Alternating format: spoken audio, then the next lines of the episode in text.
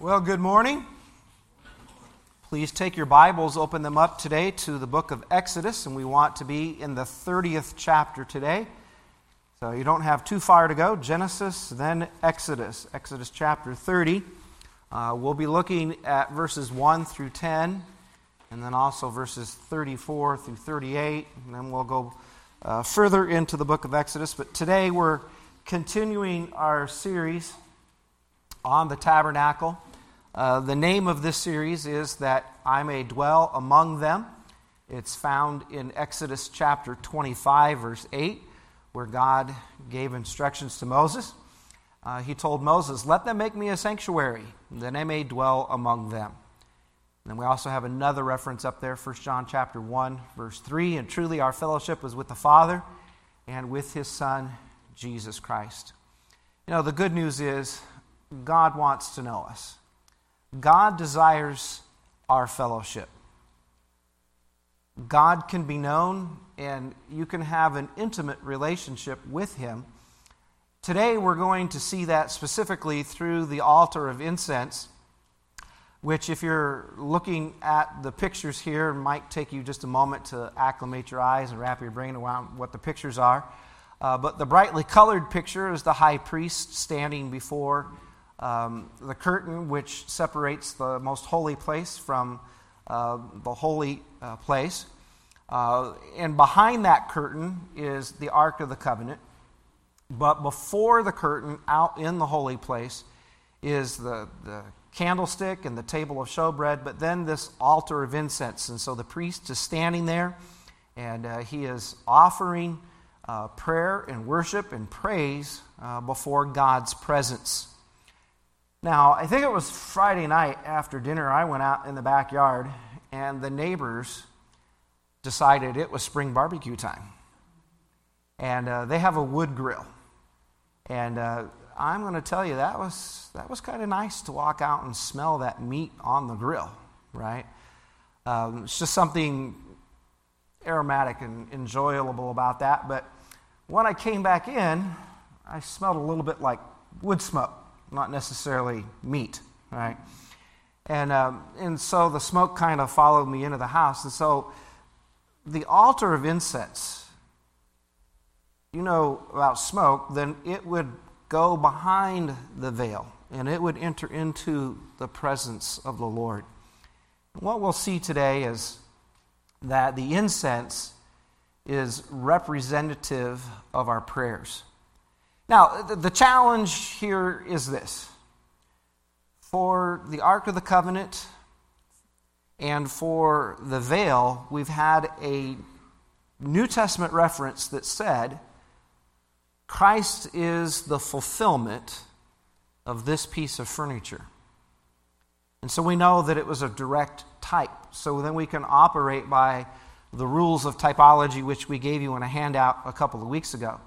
Today, we don't have a verse that specifically in the New Testament says that Christ is the altar of incense.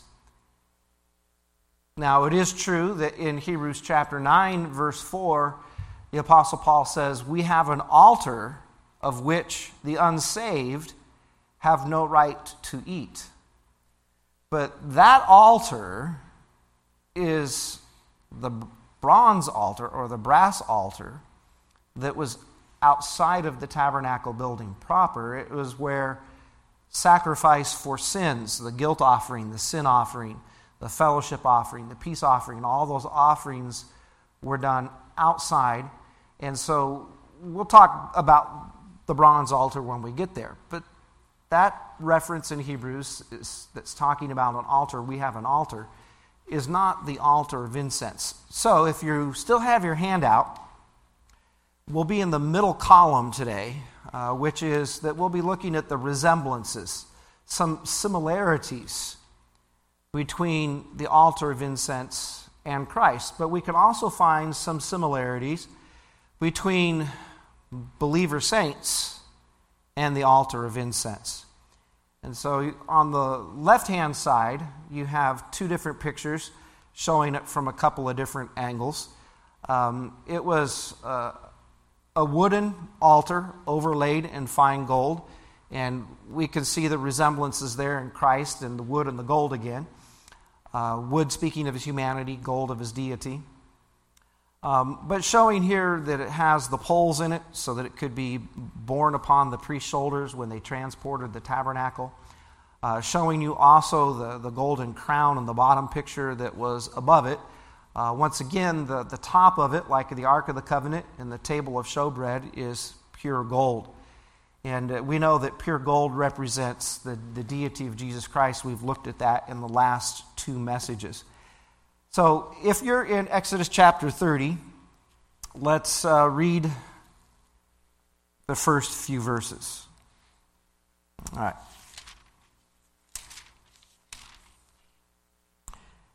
And thou shalt make an altar to burn incense upon it, of acacia wood shalt thou make it. A cubit shall be the length thereof, and a cubit in breadth thereof. Four square shall it be, and two cubits shall be the height thereof, and the horns thereof shall be on the same. Now, in the first phrase of verse one, what is the purpose of the altar? To burn incense. All right. So today the big idea is going to be this. All right. See God's initiating love and his desire to fellowship with you in the altar of incense. Now, take your Bibles, put something here, a ribbon, piece of paper, and uh, go with me to the book of Revelation, uh, chapter eight. So, Revelation is the last book of the Bible.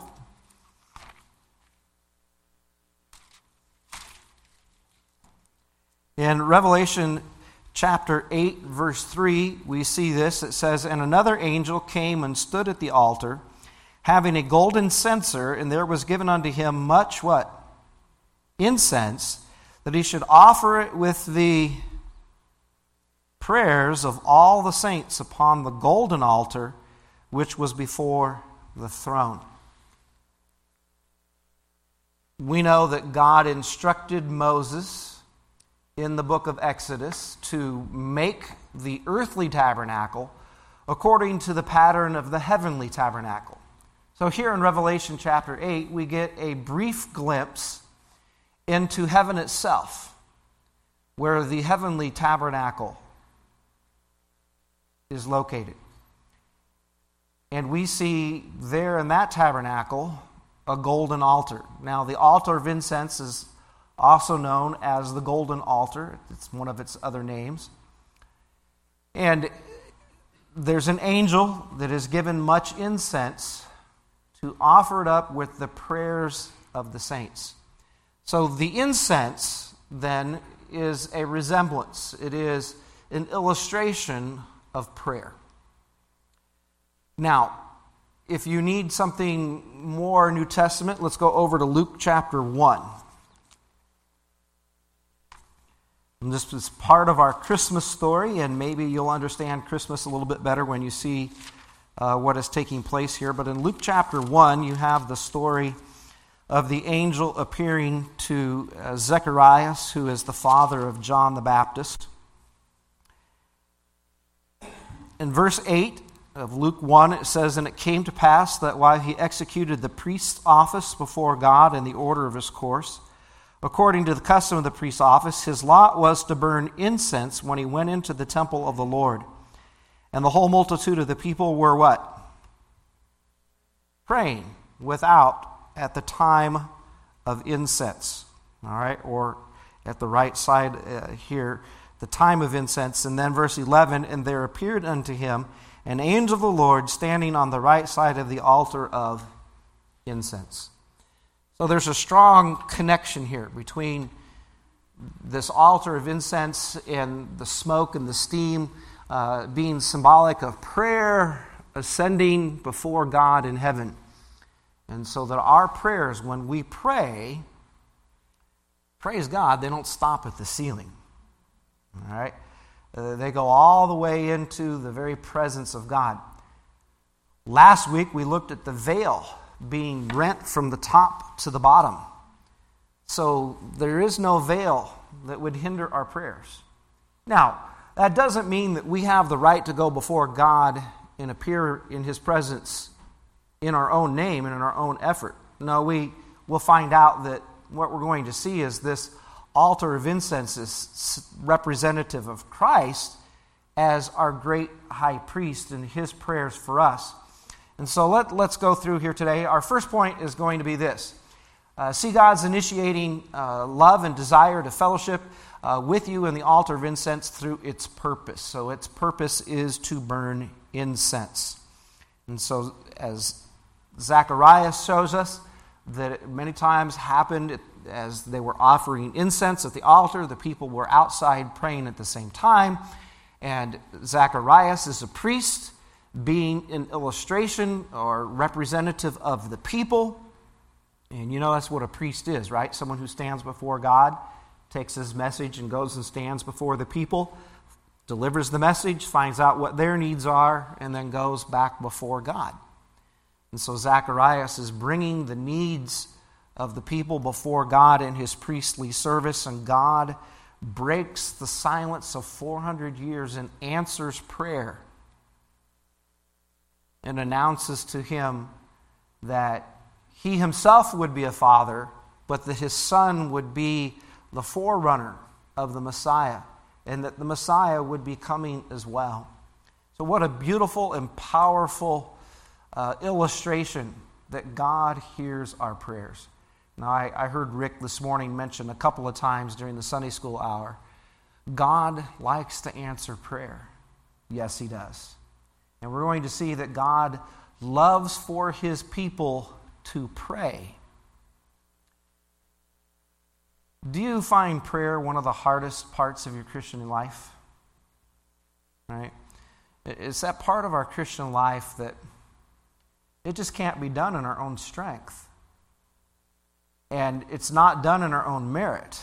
Romans chapter eight, verse twenty-six says that the Holy Spirit Himself helps in our infirmity, or our weakness. We just flat out have a weakness. Prayer is just a weakness. We don't have the ability to do that. So the Holy Spirit shows us what to pray for and, and how to pray for it. And the Lord Jesus, as our great high priest then, brings our prayers before God the Father. And because of His merits, we'll be able to get an answer to prayer for you and for me. So it is then, uh, as we see, its purpose here is to burn incense. All right, now let's go back to Exodus chapter thirty, and we'll continue reading.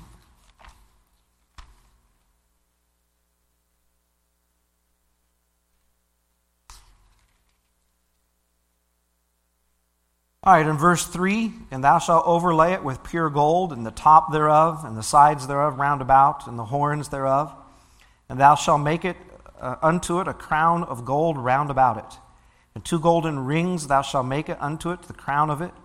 By the two corners thereof, upon the two sides of it, shalt thou make it. And it shall be for places for the staves to bear it withal. And thou shalt make the staves of acacia wood, and overlay them with gold. And thou shalt put it before the veil that is by the ark of the testimony, before the mercy seat that is over the testimony, where I will meet with thee. And Aaron shall burn thereupon sweet incense every morning. When he dresses the lamps, he shall burn incense upon it. And when Aaron lighteth the lamps at even, he shall burn incense upon it, a perpetual incense before the Lord throughout your generations. Ye shall offer no strange incense thereon, but burnt sacrifice, uh, nor burnt sacrifice, nor meat offering, neither shall pour your drink offering thereon. And Aaron shall make an atonement upon the horns of it," that's the altar of incense, "once in a year with the blood of the sin offering of atonements. Once in the year shall he make atonement upon it throughout your generations. It is most holy unto the Lord." So its purpose, all right? It is the, the way that the priest would go in two times a day to offer incense, to pray for the people. It was not only prayers, but it was praise, as we're going to see in, in just a few moments. It was a place of worship. Now, If you have been following in our series, you notice that we have skipped like chapter twenty-seven and twenty-eight and twenty-nine. Because um, what we're doing is we're following the pattern of the tabernacle from the innermost chamber, which is the holiest of all, outward toward the gate. The way that the book of Exodus lays it out is as if man approaches God from the gate and goes inward. But we're we're going from the inside out. So what has happened between these chapters is God has instituted the priesthood in Israel. And we'll look at the high priest in, in detail in a message, because he is a type of Christ. So this is a priestly activity. The common Israelite could not just walk into the tabernacle and burn sweet incense before the Lord. Now, this was reserved specifically for the priests. Uh, there was one king who tried to do this. He assumed the office of a priest, and God struck him with leprosy uh, right before the priests as they confronted him and said, "That is not your right. That is only for the priests." And he turned leprous in their presence. And so the priest then would come from the outside through the gate, and he would have to make several stops along the way. He would have to stop at the bronze altar and offer sacrifices. Um, Sunday school today for the kids was about the offerings. The sin offering, the guilt offering, uh, the peace offering. So they would stop there at the bronze altar before they entered into the tabernacle building proper. And they would offer an animal for sin. And the one who was guilty before the Lord had to lay his hands upon the animal as the priest slew it and feel the life leave that animal, knowing that a life had to be given to atone for their sin. So sin was dealt with at the bronze altar. And then after the priest had blood on his hands, he went to the bronze wash basin and cleansed himself before he would go into the presence of the Lord. So leaving behind atonement for sin, he would go into the presence of the Lord to trim the candlestick, to attend to the table of showbread once a week, and then twice daily to attend to the altar of incense. This was a priestly duty, and this was done twice a day. And so it is representative of prayers. Now, prayer for the Israelites and a priestly function was dealt with at the altar of atonement, that bronze altar where God forgave their sins. Now, our sins today are dealt with through Jesus Christ at the cross, through his shed blood, the blood of his Son. Jesus Christ cleanses us from all sin. So when we go into, then, the altar of incense, we're not going in to God saying, "God, please forgive me of my sins." It's not about that. You know what we struggle with as believers? And I say we because I'll put myself in this position too. We struggle with aspiring to the praise of his excellencies and focusing upon the glories of his person. That's what this golden altar is about. And when we go before God, we're always lamenting or asking God to forgive us of our sins, or we're not rising to the beauty of our priesthood. Now, we shared with you in the previous message, and you can look this up, First Peter chapter two says, "But you are a chosen generation, a royal priesthood." And it goes on to say that you may proclaim the marvels or the wonders of him who called you out of darkness and into his light. So part of our priesthood is to praise God in our prayers. How does the Lord's Prayer start? Our Father who art in heaven, hallowed be thy name. As we were singing the songs today, the angels blush in God's presence because they know that he's holy. And as the priest went before the altar of incense, he definitely knew that he was standing in the presence of a holy God, but he was there praising and worshiping God uh, in holiness. So the Bible tells us now that this is the purpose, uh, to burn incense, which is represent, uh, representative of prayer. The Old Testament saints, also the New Testament saints, the believers. And so our prayers then are based upon salvation, um, but it is pleasing to God because it's already been dealt with. So when we come into God's presence then, our prayers are pleasing to the Lord. It leads to that reconciliation. Uh, John chapter fourteen, verse fourteen, Jesus said, "When you pray anything in my name, I will do it, that the Father may be glorified." In Ephesians chapter one, verse six, we're accepted in the beloved. And we find that we've already been justified, so we can go into the presence of God for prayer and praise and worship in his name. Now, prayer is open to every single believer. This is what is a little misleading about some forms of Christianity, where you have to go to a church and then you have to have someone pray for you. Well, that's an Old Testament model. That's not what's presented in the New Testament, because as we saw last week, that veil has been rent. And so the way into the presence of God is, is accessible to every believer. Every believer can pray and go to God. Now, let's go to Proverbs chapter fifteen and look at verse eight. Proverbs fifteen, verse eight. Now, we're going to come back to Exodus thirty.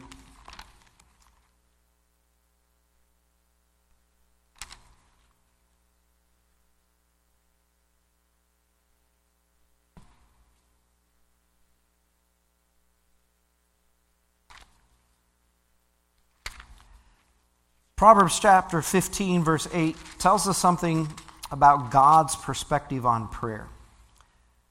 "The sacrifice of the wicked is an abomination to the Lord, but the prayer of the upright," what? "Is delight." Can you put a smile on your face? God is happy when you pray to him. Prayer is talking to God.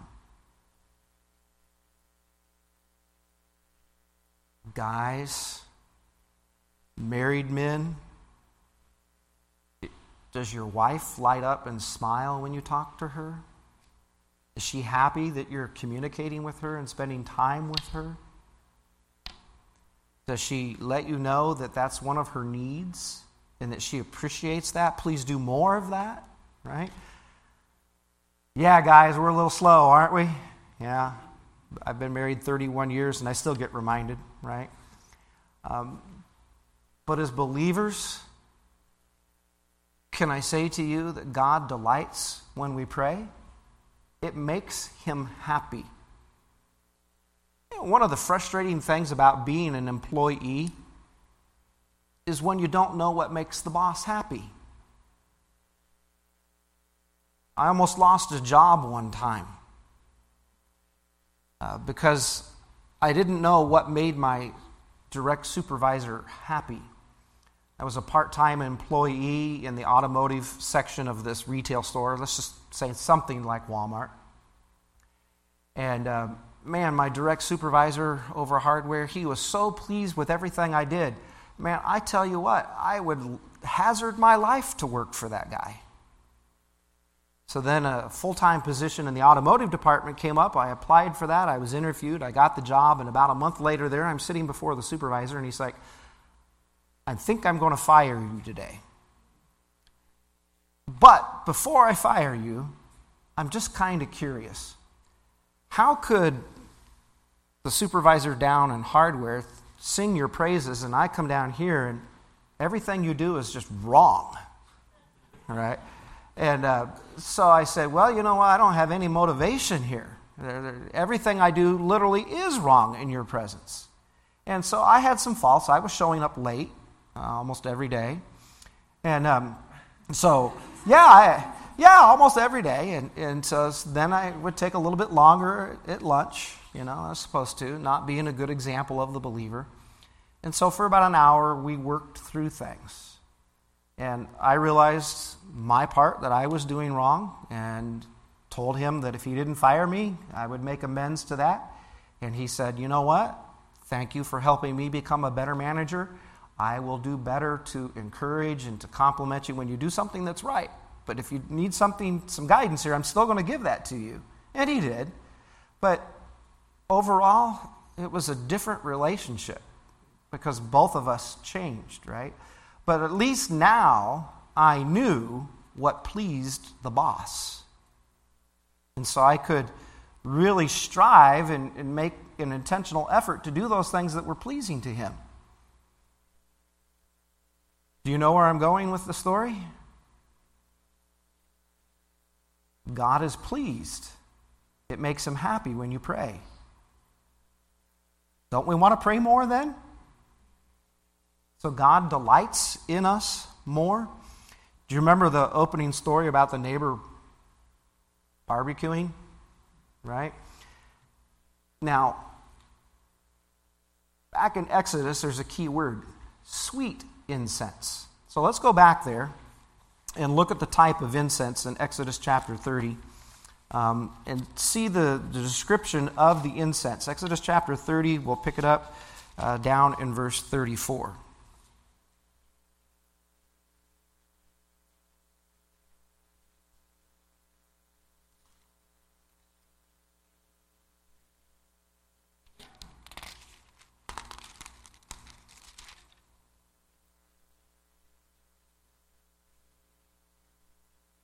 And the Lord said unto Moses, take unto thee, what? Sweet spices. Steket and ankia and uh, galbanum, these sweet spices, with pure frankincense of each shall there be like a weight. So in other words, equal parts, okay? And thou shalt make it a what? Perfume. Now, I don't know, is the candle still burning back there? In the back of the auditorium, can you smell it? Some of you, how many of you like the smell? All right, all right, you do. All right, so that's my sermon illustration today. But try not to blow it out. It'll probably just go out on its own because it's it's nearing the end of its use. But the sweet incense would fill the room, and it would saturate the garments of the priest. Well, I suppose it saturated his garments if his prayers weren't like our prayers. Lord, bless this food to my body. Amen. Okay. Um, so the longer he stayed, the more saturated he became with the smell of the sweet incense before the Lord. And as the high priest came out, I can imagine the other priests would be very aware of his presence because it was sweet unto the Lord. I imagine as he came out from the tabernacle grounds and mingled among the people, they could probably smell his fragrance that he had been in the presence of the Lord. All I can do is encourage you to pray. And the more that we spend time in the presence of Christ, the more that there will be a conformity to him. And we will become saturated in his likeness. We will become filled with the joy uh, as we give praise to him. We will we'll be changed. You know, prayer is not so much going to a reluctant God to get him to change, but rather going before his presence and changing and conforming us, getting us to be like him. And so prayer is a delight. Now, back in verse ten, uh, it says, "It is most holy to the Lord," and it's not the altar, it's the incense. The incense is holy to the Lord. We're going to see later in, in the message where he actually copyrights this composition of the incense. But the incense is fully belonging and appropriate and, and fit for the use for which God prescribed or God intended it. So, Psalm forty-five, verse eight, is a messianic psalm uh, about Christ. And the first half of that psalm is about the beauty of, of the Messiah. The second half of the psalm is the beauty of his bride, uh, the church. But Psalm forty-five, verse eight said that our king, his garments are scented in myrrh. You know, our Lord Jesus Christ was anointed, and as he offered himself on the cross, the Roman soldiers gambled over his clothing, because the spikenard from India had been poured upon his garments. And that was a year's worth of money, is how much that perfume cost. And so that's why they were dividing his garments, because of the beauty of that smell. But you know, what were the gifts of the wise men? Do you remember? Frankincense and, and myrrh. The myrrh and the frankincense. Illustration of, of Christ in his high priestly prayer and his, his ministry to us. Just a beautiful thing to have a beautiful Christ going before the presence of God. So, you know, Romans chapter eight, verse thirty-four says, "Who is he that condemneth? It is Christ that died, yea, rather, that is risen again, who is even at the right hand of God, who also makes intercession for us." Christ prays for you on a regular basis. John chapter seventeen, verse eight, he said, "Father, I pray not only for his disciples, but for all of them that will believe in my name after them, because of their witness." And so, as I was saying, our prayers really struggle to rise to this height of praise and worship. We usually get stuck in confessing sins, but let's go over to Psalm one forty-one, and let's look at verse two.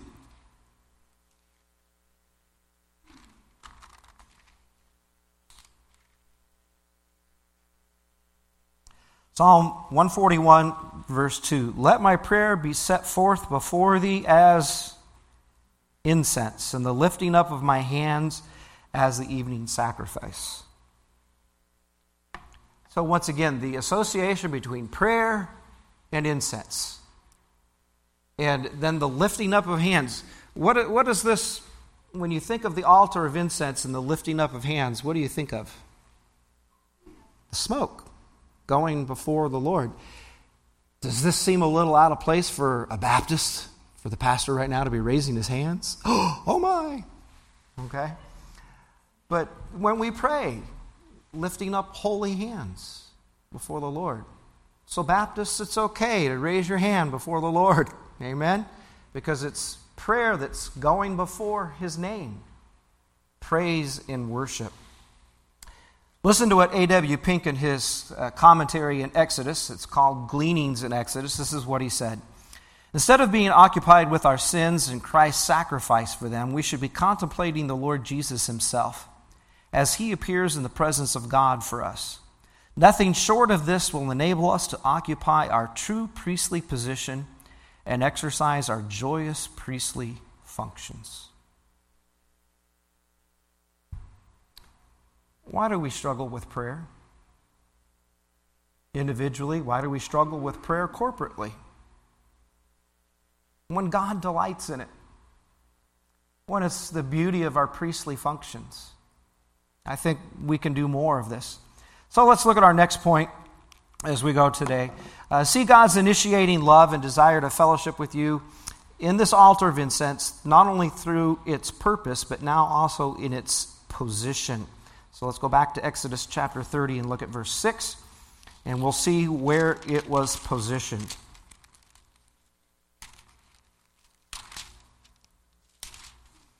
in verse six, and it says, "Thou shalt put it before the veil that is by the ark of the testimony, before the mercy seat that is over the testimony, where I will meet with thee."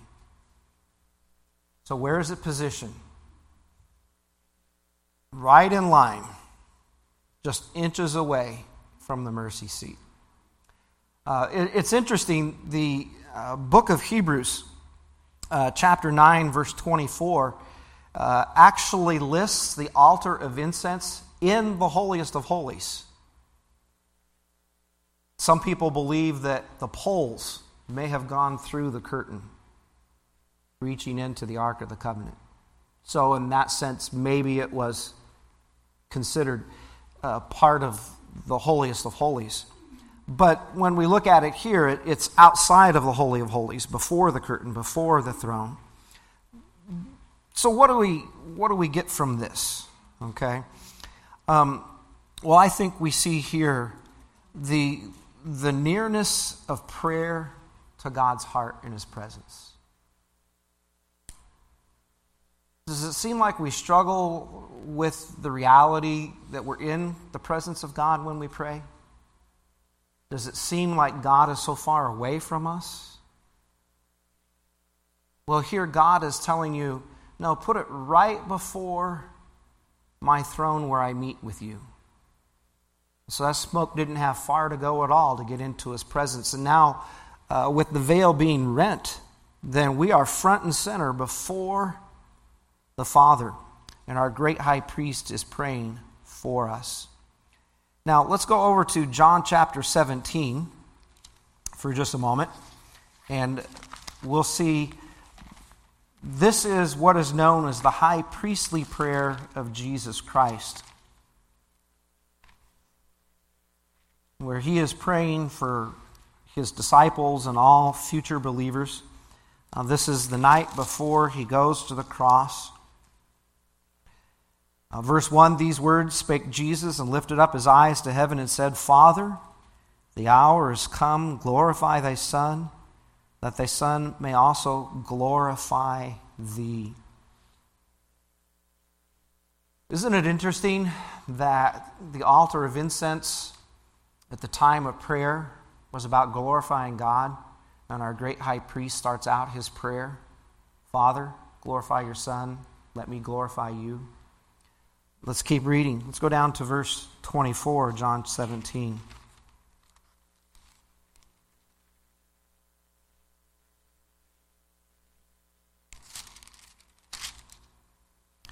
"Father, I will that they also, whom Thou hast given Me, be with Me where I am, that they may behold My glory, which Thou hast given Me, for Thou lovest Me before the foundation of the world."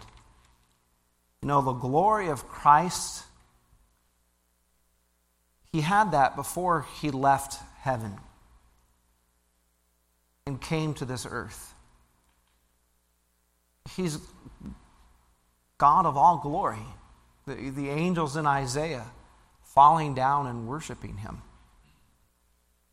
Father, I want My disciples to see that. Do you know where we can really get a good sighting of God in our lives? Is in prayer. When we're intimate with God, He's intimate with us. And we actually see Him working in our lives.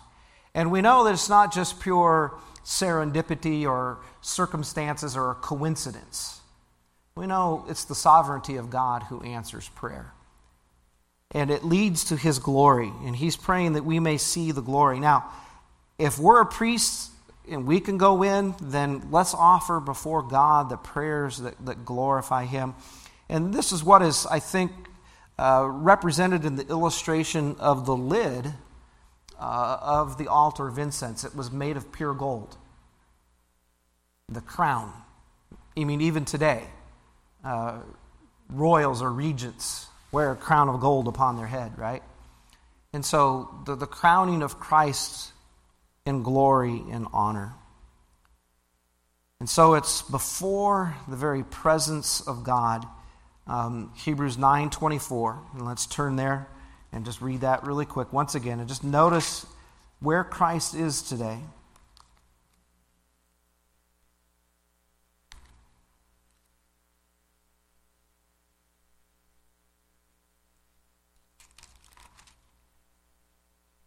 Hebrews nine twenty-four, for Christ has not entered into the holy places made with hands, which are the figures of the true, but into heaven itself, now to appear in the presence of God, what? For us. What was the psalm that we were quoting this morning? I looked at my right hand and there was no man. Right? I have no one to help me, but then I cried to the Lord. We have a God who is on our side. We have a God who loves to represent us before the Father. We'll look at that in just a moment. Now, our third point, moving on quickly. Uh, see God's love and desire to fellowship with you in this altar of incense through its pattern, the poles. Uh, Luke eighteen one, men ought always to what? Pray and not to faint. Um, the poles represented the fact that it was time to pick up the tabernacle, that the altar of incense went with them, that God was never inaccessible.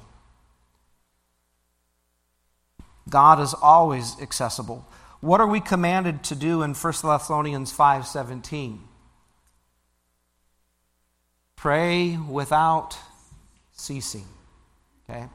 Now, that doesn't mean that twenty-four hours a day, seven days a week, you have to be praying. All right? What that means is your attitude of prayer and your attitude of praise and worship just never stops.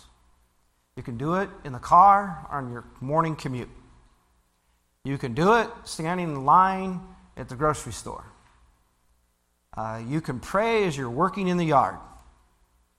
Pray without ceasing. Um, now, here's a technical little piece of humor that you might, uh, information that you might find humorous.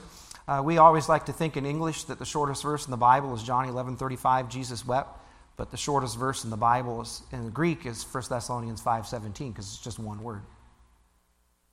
Okay? Pray without ceasing. And so the, now the timing of this, the pattern is morning and evening. Uh, the great prince of preachers who lived in the eighteen fifties over in London, England, his name was Charles Haddon Spurgeon. He wrote a devotional called Morning and Evening, spending time with God. But the high priest would come in um, in the morning after the lights had been burning all night, and he would tend to them. Uh, then he would come back, making sure after they'd burned all day that they were ready for the evening. And these were the times of prayer, so twice daily regimen. Um, and so this is a pattern that was observed day after day after day. So you might say roughly every twelve hours on average, the symmetry, the around-the-clock vigil. Um, but just once again, The, the necessity of praying. Don't faint. Keep on praying.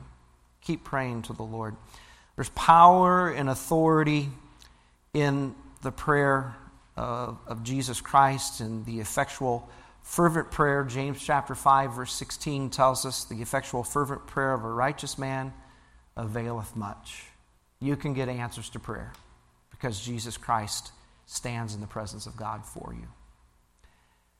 John chapter fourteen, verse fourteen, pray anything in his name. You know, this is why chaplains and police forces and in the military need to have the liberty to pray in Jesus' name. They won't get answers to prayer if they don't pray in Jesus' name. This is why when you pray, you should pray in Jesus' name. Now, and it brings us to our closing point. And this is found in Exodus chapter thirty, verse seven. But uh, we want to see God's initiating love and desire to fellowship with you uh, through its priest. And so let's go now to Hebrews chapter seven, verse twenty-five. We see something beautiful about our Lord Jesus. Hebrews seven twenty-five.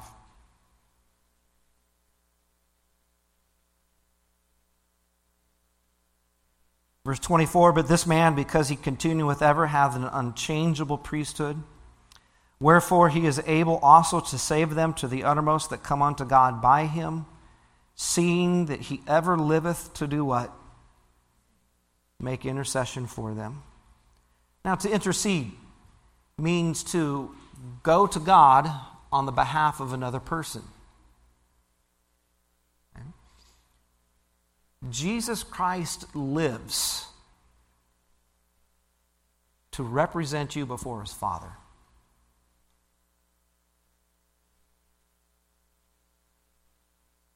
That's what he's living for. Why prayer is so delightful. You know, in a certain sense, it's it's a reward for the Lord Jesus when he can bring you before the Father's presence. He can say, Father, this is my child who I died for. And look, they're enjoying our fellowship because our fellowship is with you, Father, and with me, your Son. And it brings him great joy. Uh, we had a young school father uh, stop in on Friday. Uh, he was bringing cupcakes or cookies into Uh, his daughter's classroom to say goodbye. They were moving to Arizona, loading up the moving truck and heading there. Um, but I had been discipling him for several months and uh, shook hands with him, and then he just looked at me and said, Pastor, handshake's not enough. Can I have a hug? So we gave that man a hug, all right? And he said, Pastor, I don't know where I would be if you didn't spend that time with me and discipling me. Thank you. Man, takes a burden right there. Makes everything feels light as a feather and worth everything to, to hear that. But can you imagine the joy of Jesus? Saying, Father, your child has a need. Can we answer this, Father? Yes, you can. He loves to intercede for us. Now, so it's an everlasting intercession. This is what he lives for. It goes on and on. So as long as you're alive, Christ is praying for you. You know what? You may be away from the Lord. Don't give up on the Lord because he doesn't give up on you. He continuously prays for you. We all have those dry desert experiences in our walk with the Lord. But he doesn't quit praying during those times. Maybe he's even praying harder for us. But not only is it an Uh, an everlasting intercession. It's a mediatorial intercession. So let's go to First Timothy chapter two and verse five. And you see that's the second point up there. First Timothy chapter uh, two and verse five.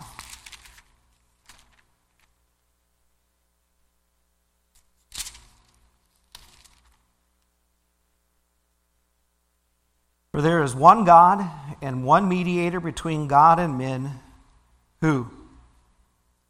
The man Christ Jesus.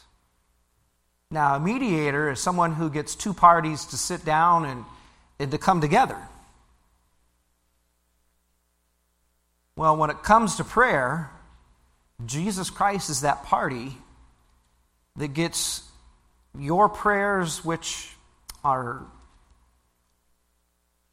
inarticulate, maybe groans, burdens, sighs, the things you don't know how to express properly. And I, I hear young Christians say this to me all the time. I really don't feel comfortable praying in front of a group of people because I'm afraid I don't know what to say. Thank you for being honest. I don't think any of us really do. If we're honest. Because that's the ministry of the Holy Spirit. It's the ministry of the Lord Jesus.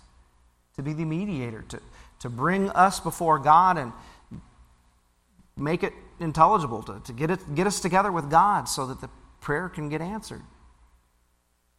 So, new Christian, you can't pray wrong when you've got the Lord Jesus making it acceptable to the Father. Your sin was dealt with at the altar, the bronze altar. You're coming before the golden altar, which is your praise.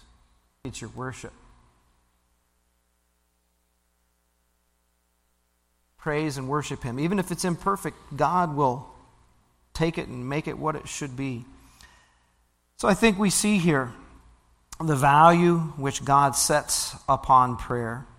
And the incense was copyrighted, that it could offer no strange fire. So let's just go back to that passage in Exodus uh, chapter thirty-four, and we'll finish the sermon up.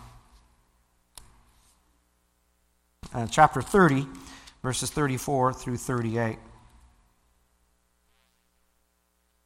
Verse thirty-seven, and as for the perfume which thou shalt make, ye shall not uh, make to yourselves according to the composition thereof. It shall be unto thee holy for the Lord. Whosoever shall make like unto that, to smell thereto, shall be even cut off from all his people.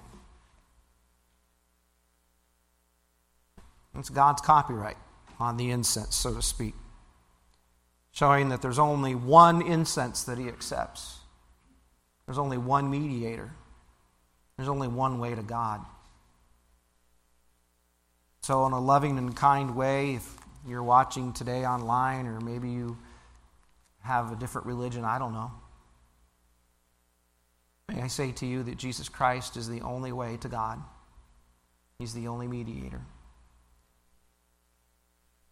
You can come to God through him. But God desires to dwell with you, to have fellowship with you. And you can see that in this altar of incense. So I close with an appeal and a challenge to the beautiful believers here at Calvary, your priests before God. Your sins have been dealt with already. You know that Proverbs says he delights in prayer. You know the more that we spend time in prayer, the more we come away. We're just a sweetness about life about us. So I appeal to you. Pray more. It was a delight to have five or six of us in prayer time this morning. We just invite you. Come out and pray. Pick up the phone this week. Pray with another believer on the phone. Father's house is a house of prayer. Grab a brother or sister in Christ before you leave here today. Walk off to a room and have a prayer time together. Spend time in prayer. It's pleasing to the Lord. If you don't know Jesus Christ as your Lord and Savior, we invite you today to find your acceptance with God in Christ. You can't be at the golden altar until you've been to the bronze altar. And it was there that the sin offering and the guilt offering was offered to God. Christ is your mercy seat. He's the propitiation for you.